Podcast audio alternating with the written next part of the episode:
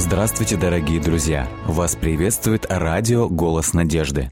Мы слушаем семинар по книге «Откровение». Итак, мы продолжаем с вами изучать книгу «Апокалипсис», книгу «Откровение» Иоанна Богослова. И мы только что с вами выяснили, что фактически основной темой этой книги являются три вещи. Первая тема – это небесное святилище. Вторая тема – это суд, который до пришествия Иисуса. А третья тема – это суд, который после пришествия Иисуса – что такое суд, который случается после пришествия Иисуса, мы с вами изучили. Матфея 25 глава, Откровение 20 глава, последние тексты четко говорит о том, что цель этого суда – воздать грешникам по их заслугам. Всякий, кто не записан в книге жизни – оказывается в озере Огненном. Это было всегда известно, это всегда подчеркивалось. Но что мы, возможно, изучили новое сегодня, это то, что имеет место еще один суд. Суд, который происходит перед пришествием Господа. Зачем он нужен и для кого он нужен – Оказывается, точно так же, как в Евангелиях мы находим информацию о последнем суде, о суде над грешниками, точно так же мы находим интересную информацию и о суде, который происходит не над грешниками. 1 Петра, 4 глава, 17 текст – говорит нам о том, что время начаться суду с Дома Божьего. Это оказывается не только суд затрагивает вопросы и проблемы грешников, но оказывается суд имеет место также и над Домом Божьим. Вопрос Почему? Вопрос возникает, где здесь, собственно говоря, благодать? Да, может быть, для кого-то идея суда над верующими подходит. И здесь, конечно же, идет разделение, потому что традиционные церкви, как православие, так и католицизм, наоборот, подчеркивают – то, что Бог судит каждого верующего и жестко следит. И вообще это все очень сложно. Вы понимаете, это одна позиция, и это один взгляд. Взгляд традиционных церквей, я еще раз повторяю, где, в общем-то, спастись крайне нелегко. Даже если ты там – до своей смерти ты никакой уверенности в своем спасении не имеешь, и даже после своей смерти ты не имеешь никакой уверенности в спасении, особенно в католицизме, где четкое конкретное учение есть о чистилище. И всякий человек, праведный он или грешный, попадает в чистилище, и там на огне медленно поджаривается. А его близкие родственники, друзья должны регулярно ходить и организовывать по нему мессы. И вот чем больше мест в разных монастырях происходит, тем быстрее из этого чистилища праведного человека Бог извлечет и перенесет, наконец, в рай. Один э, франко-канадец, ревностный католик Роджер Морнье разочаровался в католическом вероучении, после того, как умерла его мать. Тогда отец его, будучи не бедным человеком, заплатил огромные деньги разным монастырям, чтобы за упокой его мамы совершалось месса.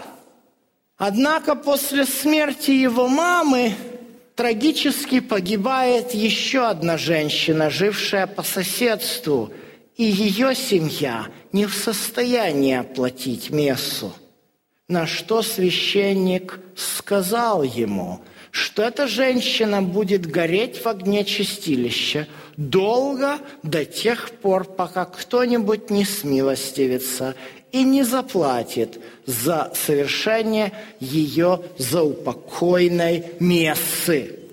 Это одна сторона вопроса – Однако другая сторона вопроса зачастую прослеживается в, можно так сказать, прямо противоположном таком движении. Это евангельский протестантизм где указывается на Евангелие от Иоанна 3 главу, 18 текст, где написано «Верующий в Него не судится, а неверующий уже осужден. И поэтому имеем противоположную крайность, которая зачастую можно охарактеризовать следующими словами. Единожды спасен, навечно спасен. Что означает, в принципе, такую э, формулировку. Если ты однажды в своей жизни принял Иисуса Христа как своего личного Господа и Спасителя, то тебе вообще не о чем беспокоиться. Даже если ты чего-то делаешь плохого, все равно ты получаешь спасение. Вот почему с точки зрения евангельского протестантизма суд, который совершается перед пришествием, является э, просто нелепостью. Ибо он противоречит традиционному представлению о Божьей благодати – с другой стороны, наличие вот такого Божьего суда перед пришествием у другой половины христианства еще больше вызывает такой панический страх за свою судьбу. Что же делать? Как быть? Следует, конечно же, рассмотреть природу этого суда, и тогда мы поймем с вами прежде всего теологию книги Откровения. Итак, мы с вами разбирали в седьмой главе книги Даниила о том, что Даниил видит четыре царства, и эти четыре царства Потом следует описание десяти рогов ужасного зверя – Затем Даниил видит суд, затем Даниил видит Сына Человеческого, получающего царство. Однако это лишь только половина седьмой главы книги Даниила. Оказывается, в отличие от второй главы книги Даниила, где Даниил разобрался во сне Навуходоносора и объяснил то, что ему было показано. В седьмой главе Даниил ничего не понял. Поэтому 15 текст нам прямо говорит – Вострепетал дух мой во мне, Данииле, и в теле моем, и видение головы моей смутили меня. Поэтому, если мы пойдем дальше, то у этой главы есть интересная структура. Если все, что было написано до этого на планшете, э, мы уже э, увидели, то это может обозначить как бы первую часть, которая называется описанием видения. Вторая часть у нас идет с 16 по 28 текст и называется «Объяснение видения». Вторая часть у нас представлена в форме диалога. И всякий раз у нас идут реплики. И шестнадцатый текст – это у нас будет Даниил – а вот дальше у нас идет ответ, потому что написано, я подошел к одному из предстоящих и спросил у него об истинном значении всего этого. И в 17 тексте у нас, соответственно, говорит ангел, который объясняет. Эти большие звери, которых четыре, означают четыре царя восстанут из земли, потом примут царство святые Всевышнего и будут владеть им вовек и во веки веков. Красивый ответ, но Даниила он явно не удовлетворяет. Потому что Даниил уже неоднократно эту концепцию видел. Поэтому Даниил продолжает приставать к ангелу и говорить ему, ангел, ты мне, пожалуйста, не объясняй общими фразами. Меня это не устраивает. Я тут в этом видении видел кое-что, что мне абсолютно непонятно. Я там видел некоторые детали. Ты мне общий фон, я и так понимаю. Вот эти детали зачем мне были показаны? Чтобы я не знал, что это такое. Поэтому Даниил и спрашивает. Он упорный пророк у нас. Даниил, поэтому 19 стих – это опять у нас Даниил, который спрашивает ангела – и это очень длинная реплика, которая идет аж до конца 22 стиха. А потом с 23 стиха и до конца у нас ангел отвечает. Но то, что нас интересует, в данном случае записано вот в этой реплике Даниила, 19 по 22 текст – и вот что хочет узнать Даниил.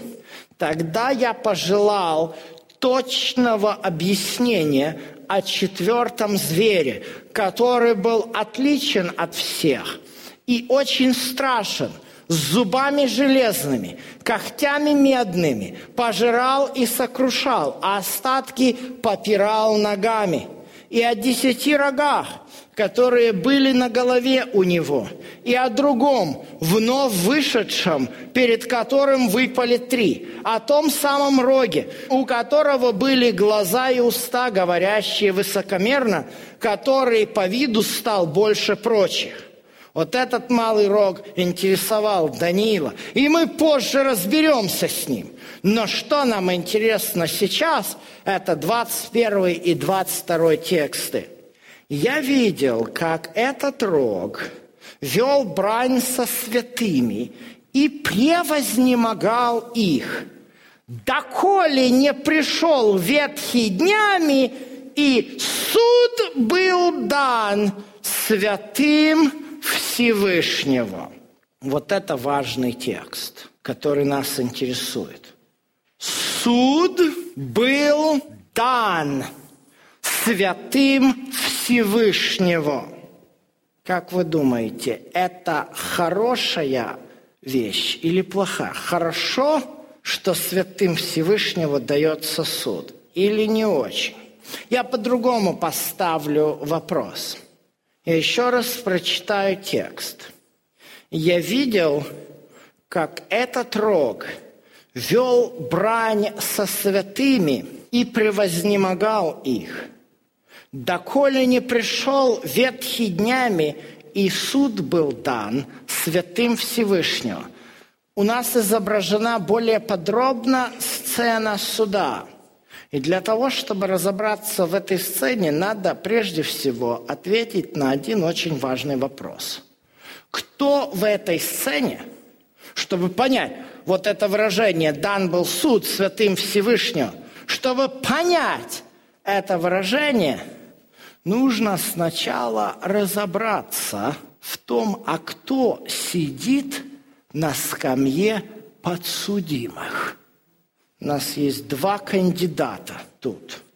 Не только здесь, в этой фразе «святые Всевышнего», но здесь есть и малый рог – я видел, как этот рог превозне... вел брань со святыми и превознемогал их, доколе не пришел ветхий днями, и суд был дан святым Всевышним. Кто сидит на скамье подсудимых на этом суде?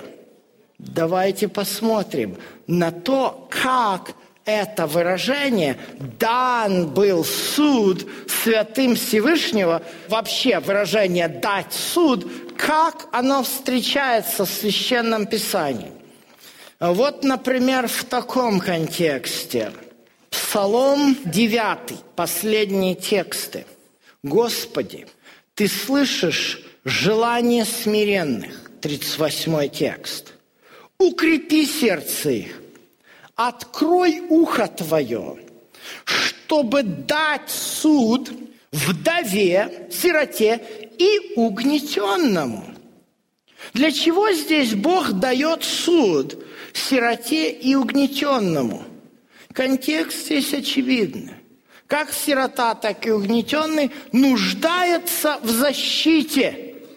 Не это ли же нам говорится в книге Даниила, 7 глава, где святые Всевышнего, да, те, кто заключили завет Всевышним, нуждаются в Божьей защите от малого рога, который, естественно, здесь представляет злую силу, о которой мы позже будем говорить на нашем семинаре. Но важно сейчас увидеть, что суд, который имеет место перед пришествием, не направлен против детей Божьих, не направлен против верующих, а направлен против обидчиков, верующих.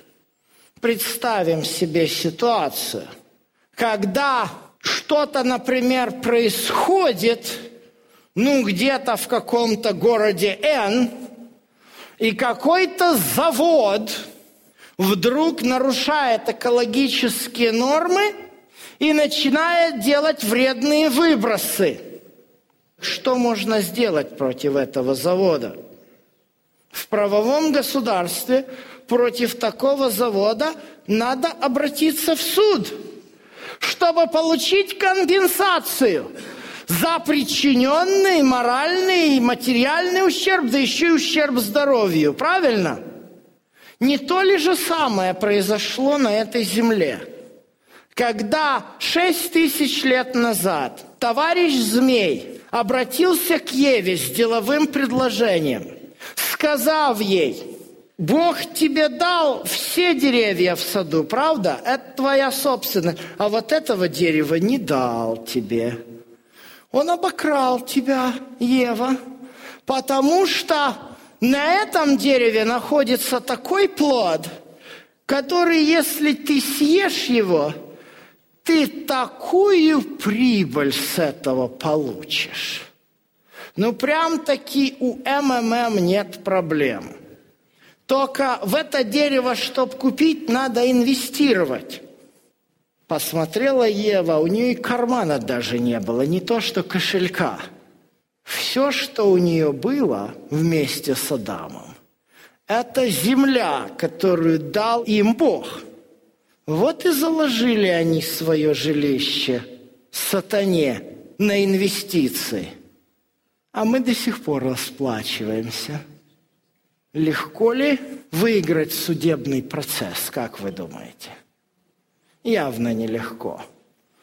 Знаем о таких мошенниках – которые приходят к старым людям или пользуются тем, что человек, может быть, страдает от алкоголизма или где-то чего-то, может быть, какой-то инвалид, которому от родителей досталась эта квартира. Они одну махинацию, другую делают и что? Квартиру отбирают, пойди судись потом. Там же все обставлено, покажут сразу. А вы это подписали, ваша подпись или не ваша? Вот так и с Евой. Стоит ее подпись под документом. И вместе с ее подписью судьба всего рода человеческого. Вот почему Господь совершает суд. Суд, на котором Он является таким адвокатом, который сможет выиграть дело так – чтобы человечеству вернуть обратно утерянную землю. Вот для чего совершается этот суд. И если книга Даниила показывает нам прообраз этого суда и предсказывает нам о том, что этот суд будет иметь место, то фактически книга Откровения является исполнением вот этих пророчеств. Читая книгу Откровения, мы можем с вами видеть, как происходит судебный процесс. Сначала судебный процесс, с помощью которого Иисус, наш ходатай, возвращает нам утраченную землю, а потом окончательный судебный процесс над совершившими преступления сатаной и его поспешниками. Иными словами, вот это две важные стадии суда, которые мы с вами увидим в книге Откровения. Суд, совершающийся до пришествия. В этом суде, я скажу не так, не две стадии, а два разных суда. В этом суде на скамье подсудимых находится малый рог, а истцом является кто? Святые Всевышнего. Мы говорили, что вот это слово «святые Всевышнего» Они, в общем-то, это слово, оно обозначает человека, который вступил в завет с Богом и является отделенным. То есть это всякий верующий. Второй же суд, на котором на скамью подсудимых попадают все. И на втором суде нет истцов. Там только судья, который выносит приговор. Поэтому всякий святой Всевышнего, кто считает себя таковым, заинтересован попасть на первый суд – не правда ли? Единственным условием, чтобы попасть на первый суд, необходимо иметь принадлежность. Петр пишет, мы говорили, что суд начинается с Дома Божьего. Если мы пребываем в Доме Божьем, значит, мы квалифицируемся как истцы. Мы являемся теми пострадавшими, за которых Сын Человеческий будет судиться и выиграет дело. Однако в этом суде, который до пришествия, есть еще многие интересные детали. Об этих деталях в нашем следующем сегменте.